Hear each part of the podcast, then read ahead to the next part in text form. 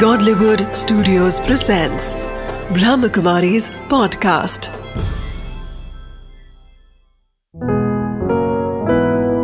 चले आध्यात्म की ओर बीके उषा दीदी के साथ ओम शांति प्रजापिता ब्रह्मा कुमारी ईश्वरीय विश्वविद्यालय एक अंतरराष्ट्रीय संस्थान है। और ज्ञान की इन बातों को सुनते हुए आप सभी के मन में ये विचार ज़रूर आता होगा कि आखिर भी ये ज्ञान का स्रोत क्या है? और कहाँ से इतना ज्ञान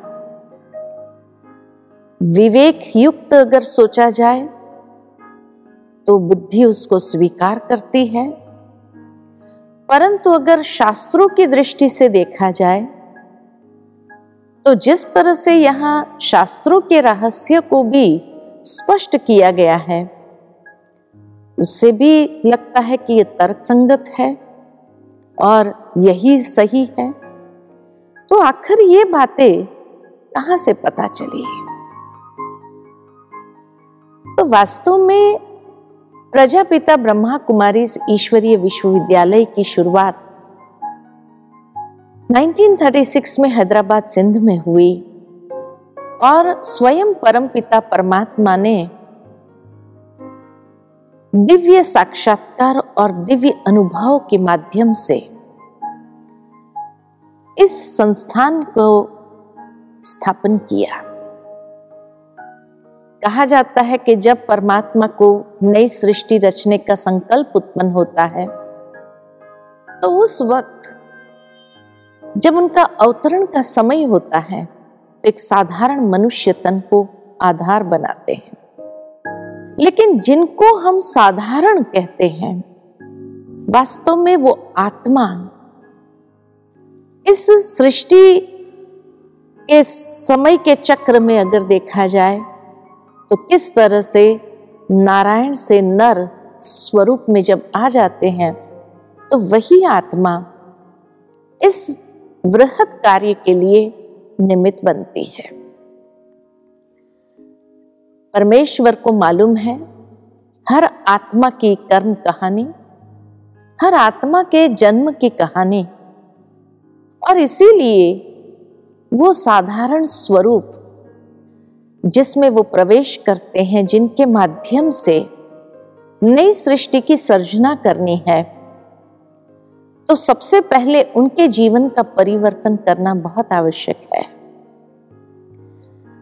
वैसे भी प्रजापिता ब्रह्मा बाबा, जिनका लौकिक नाम दादा लेखराज था, और दादा लेखराज की अगर जीवनी में अगर थोड़ी सी आपको बता दूँ कि दादा लेखराज प्रिंसिपल के बेटे थे। उनके फादर स्कूल में हेडमास्टर थे। ये तो हम ज़रूर जानते हैं कि हेडमास्टर उस जमाने में काफ़ी प्रिंसिपल्ड होते थे, स्ट्रिक्ट होते थे। परंतु लगभग छोटी आयु में ही दादा लेखराज के पिताजी का स्वर्गवास हो गया। और इसीलिए दादा लेखराज छोटे से बच्चे के रूप में अपने चाचा के पास चले गए रहने के लिए। चाचा किराने की दुकान चलाते थे तो दादा लेखराज को भी स्कूल के बाद बैठने के लिए कहते थे लेकिन जब भी वहाँ कोई दुकान पर गरीब आते थे, जिनके पास ज़्यादा धन नहीं होता था, उनकी स्थिति दयनीय होती थी तो देख करके छोटे से बच्चे के मन के अंदर यही भावना आ जाती थी कि थोड़ा ज़्यादा दे दो। और इसीलिए वो तोल में कुछ अनाज ज़्यादा डाल देते थे, कुछ आटा ज़्यादा डाल देते थे और उनको तोल करके दे देते थे। एक दिन चाचा की नज़र पड़ गई। तो चाचा ने कहा, अरे, तू तो लुटा रहा है। और इसलिए उन्होंने कहा, अभी तो तू काफ़ी बड़ा भी होता जा रहा है। ऐसा करते हैं कि तुम अपना कोई बिज़नेस शुरू करो। तो दादा लेखराज अपने यौवन काल में आ गए थे। तो एक हीरे के व्यापारी के पास चले गए। और वहाँ पर हीरे के विषय में सीखना शुरू किया। बुद्धि बहुत तीक्ष्ण थी। उस कारण से हीरे की परख बहुत अच्छे से करने लगे।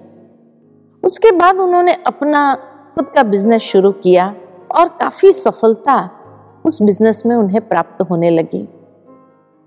हीरे को देख करके ही पहचान जाते थे कि इसकी मूल्य क्या है।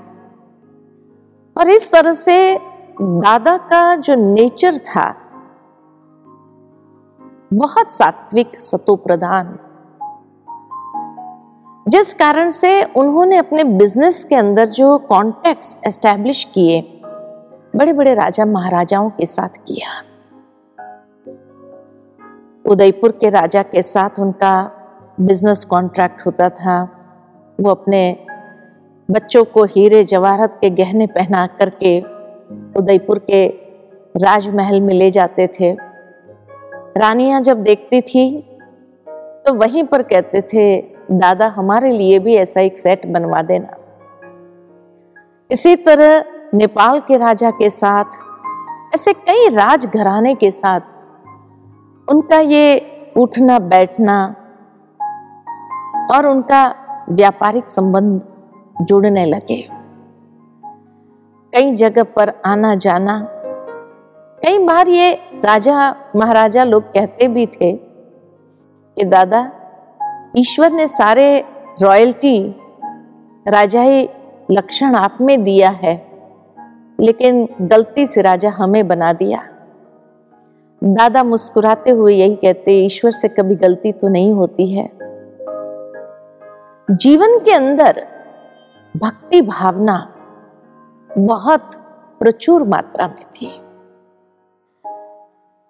प्रतिदिन गीता का पाठ करना,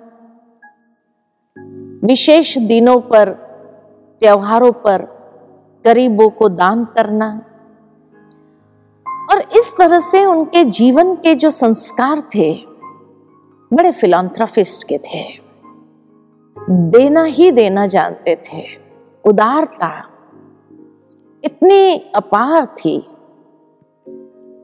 साथ ही साथ के अगर कोई हीरे का गहना बच्चों से नीचे गिर जाए तो नीचे गिरी हुई चीज़ कभी दोबारा पहनने नहीं देते थे पिताश्री जी। उसको दान करने के लिए कह देते थे। मना इतने ऊँचे संस्कार और भक्ति भावना भरपूर, प्रतिदिन गीता का पाठ किए बिना कोई भी कार्य आरंभ नहीं करते थे। उस समय बड़े से बड़ा क्लाइंट भी क्यों ना आ जाए? लेकिन पिताश्री जी कभी भी अपने भक्ति को छोड़ करके उस क्लाइंट के पास जाएँगे, ये नहीं। पहले ईश्वर का स्थान होता था उनके जीवन में, पीछे क्लाइंट्स और इसीलिए जब तक उनकी भक्ति चलती थी, उनका गीता का पाठ चलता था, तब तक क्लाइंट भले बाहर बैठे रहे या उसी सत्संग में आकर के बैठे, वो भी गीता सुने। इस तरह का इनका व्यवहारिक जीवन था। परिवार के अंदर इतनी संपन्नता। और हमेशा कोई ना कोई गुरु की संगत में, जीवन में उन्होंने बारह गुरु किए थे। परंतु हर गुरु से कोई ना कोई विशेष अनुभव था, जिस कारण सच्चे गुरु के खोज में आगे निकल जाते थे और इस तरह से बारह गुरु करते करते आगे बढ़ते गए। एक बार की बात है कि जब उनके घर में एक बच्चे का नामकरण की विधि चल रही थी, काफ़ी मेहमान घर में आए हुए थे, नामकरण का अवसर चल रहा था, उसी समय गुरु जी का टेलीग्राम आया। और टेलीग्राम में यही मिला, लिखा था कि अर्जेंट मिलना चाहते हैं। पिताश्री जी सारा फ़ंक्शन छोड़ करके उसी समय जाने की तैयारी की। परिवार वालों ने सभी ने कहा कि फ़ंक्शन पूरा करके कल निकल जाइए। तो कहा, नहीं, गुरु का बुलावा, काल का बुलावा के समान है। आज अगर काल आ जाए तो हम काल को ये नहीं कहेंगे कि कल आना आज मेरे घर में फ़ंक्शन है। माना इतना गुरु की आज्ञा को सिर माथे रख के चलने वाले हैं। जैसे ही वहाँ गुरु जी के पास पहुँचे तो गुरु ने उसी वक्त कहा कि मुझे दस हज़ार रुपए की आवश्यकता है। 1936 के पहले की बात है ये। जिस समय दस हज़ार रुपया मन आज का कितना बराबर हो जाता है। पिताश्री जी ने बिना पूछे दस हज़ार रुपया निकाल करके दे दिया।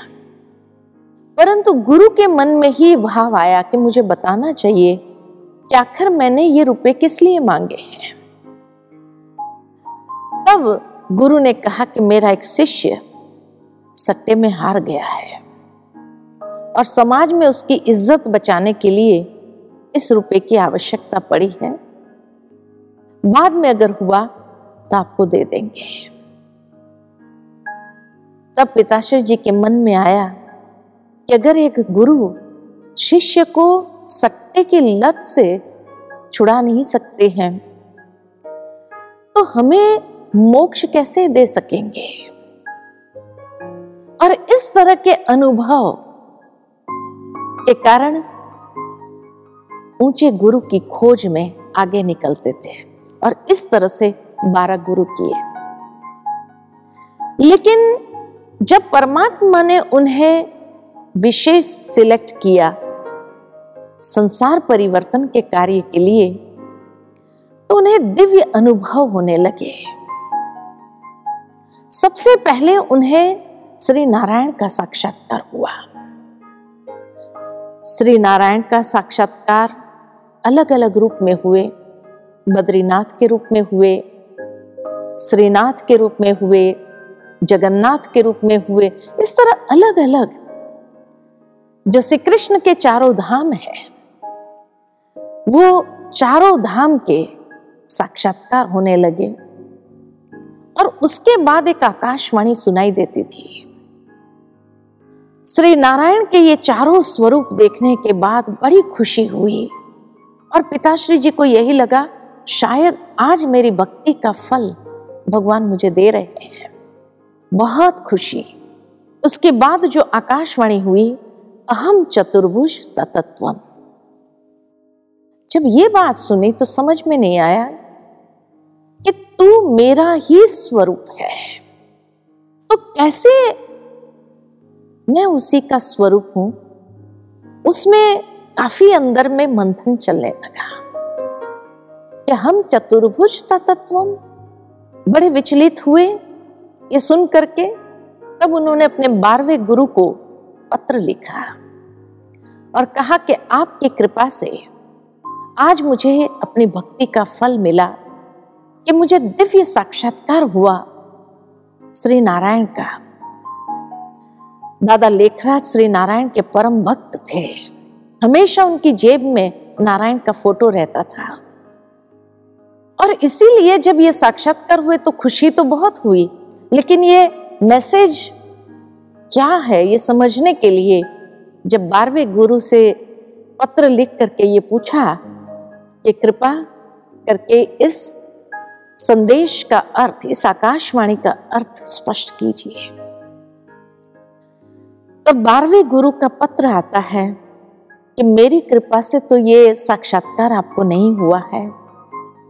क्योंकि अब तक मुझे ही अपने जीवन में कोई ऐसी दिव्य अनुभूति नहीं हुई है।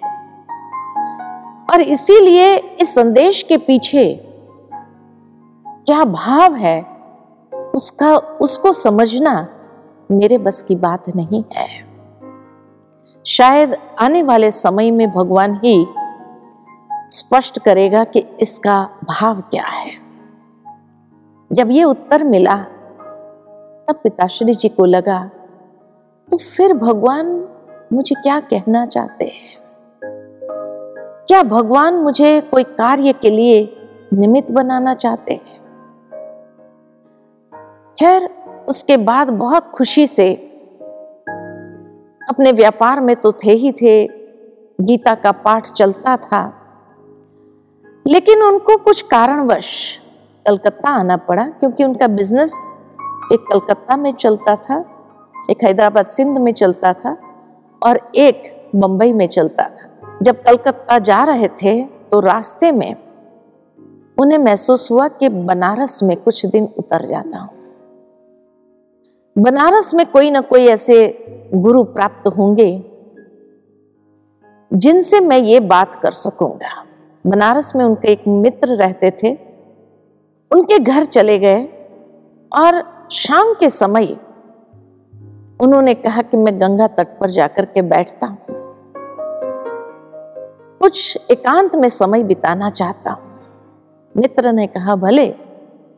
और वो निकल गए गंगा तट पर, एक वृक्ष के नीचे जाकर के बैठे और उसी समय ईश्वर का ध्यान करते हुए एक ध्यान मग्न स्थिति में चले गए। और इस समय उन्हें विशेष रूप से चार साक्षात्कार हुए। प्रथम साक्षात्कार जो हुआ, इस दुनिया का महान परिवर्तन का। उस समय में एटॉमिक बॉम्ब्स का रिसर्च भी नहीं हुआ था तो उन्हें दिखाई दिया कि जैसे आग के गोले ऊपर से गिर रहे हैं, और जैसे ही धरती को स्पर्श करते सब भस्मीभूत हो जाता है। और लोग जैसे जल रहे हैं उस आग में, त्राहिमाम भाग रहे, चिल्ला रहे हैं। यह दृश्य देखा। दूसरा दृश्य उन्होंने देखा कि किस तरह से खून नहा खेल हो रहा है। जाति भेद, धर्म भेद, भाषा भेद, भेदों के कारण लड़ाई झगड़ा, खून खराबा खून की नदियाँ बह रही है। यह दृश्य देखा। बड़ा दर्दनाक दृश्य था। उसके बाद तीसरा दृश्य देखा कि किस तरह प्रकृति का प्रकोप है। कहीं अतिवृष्टि हो रही है, कहीं अनावृष्टि हो रही है। लोग सुखा में मर रहे हैं। धरनी को, ज़मीन को पानी नहीं है, प्यास के मारे एक दूसरे का हाल बुरा हो रहा है। कहीं बाढ़ के बाढ़ में सब कुछ बह रहा है, कहीं भूकंप हो रहा है, कहीं चक्रवात तूफ़ान आ रहे हैं। ऐसे प्रकृति के पाँचों तत्व जैसे उछल खा रहे हैं। कहीं सुनामी लहरें उठ रही है और सारा समंदर का पानी उछल करके शहरों के शहरों को सफ़ा कर रहे हैं। तो उसके बाद चौथा साक्षात्कार हुआ कि सारी सृष्टि परिवर्तित हो जाती है और एक दिव्य सृष्टि, देवी देवताओं का समय, सतयुगी दुनिया का नज़ारा देखा। बहुत सुंदर स्वर्गीय दृश्य। और जैसे पवित्र आत्माएँ ऊपर से नीचे उतर रही है और कोई ना कोई देवी या देवता का चोला धारण कर रही है और पूरी दैवी दुनिया बनती जा रही है। राधे कृष्ण का रास देखा। ऐसी मोहिनी मूर्त देखी देवताओं की। गदगद हो गए। बहुत जैसे उन लीलाओं में बस गए। लेकिन उसके बाद पुनः एक आकाशवाणी सुनाई दी कि निकट भविष्य में ऐसे महाविनाश के बाद, ऐसी दैवी दुनिया तुम्हें बनानी है। तो बड़े विचलित हो गए कि मैं तो कैसे बना सकता हूँ? और निकट भविष्य में इतना बड़ा महाविनाश होगा। उस महाविनाश के दृश्य को देखने के बाद उनके अंदर एक ऐसी वैराग्य वृत्ति उत्पन्न हुई। बेहद का वैराग्य है, ये दुनिया खत्म होने वाली है, सब कुछ खत्म हो जाना है। लेकिन ऐसी दुनिया मैं तो कैसे बना सकता हूँ? हे प्रभु, आप क्या कहना चाहते हैं? ऐसे गंगा तट पर जैसे बैठे बैठे ईश्वर से बातें कर रहे हैं। जब वे विनाश के दृश्य को देखा तो जैसे जार जार आँसू बह रहे हैं।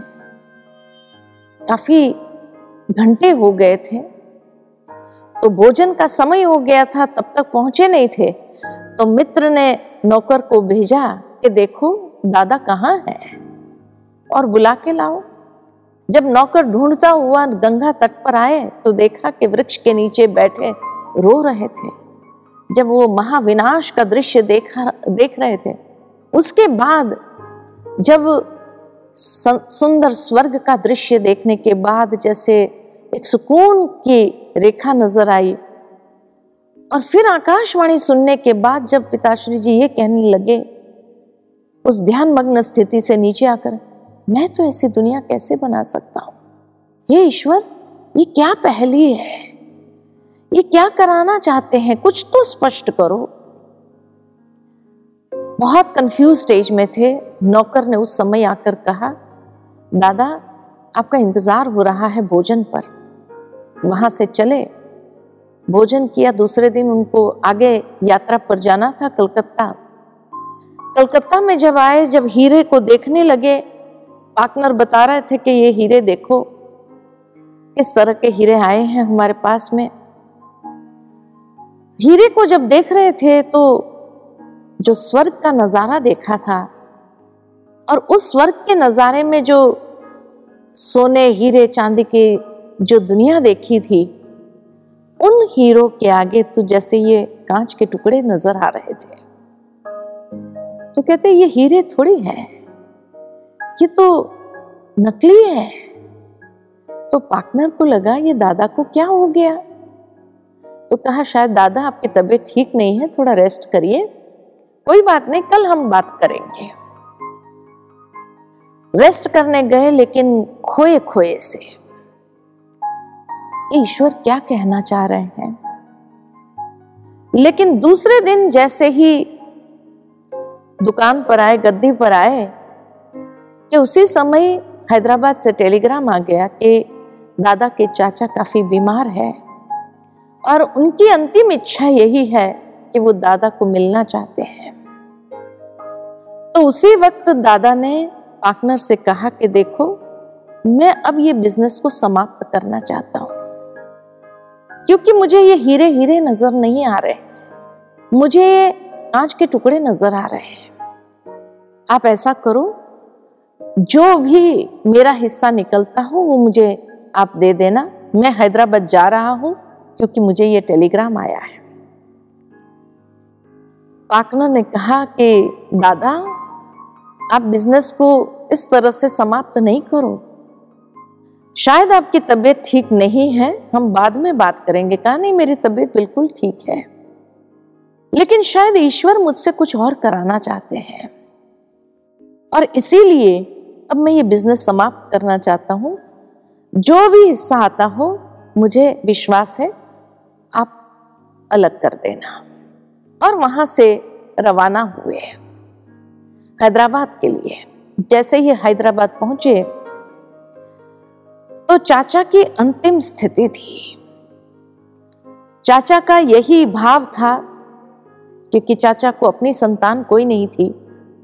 और इतना सारा बिज़नेस इतना पैसा तो सोचा कि दादा को देकर जाता हूँ ताकि मेरे पीछे ये धन संपत्ति का सदुपयोग होगा। ये सोच करके वो उन्हें याद कर रहे थे, लेकिन जैसे ही वहाँ पहुँचे कि बातचीत तो नहीं हो पाई, उन्होंने शरीर त्याग किया। अर्थी के पास बैठे थे,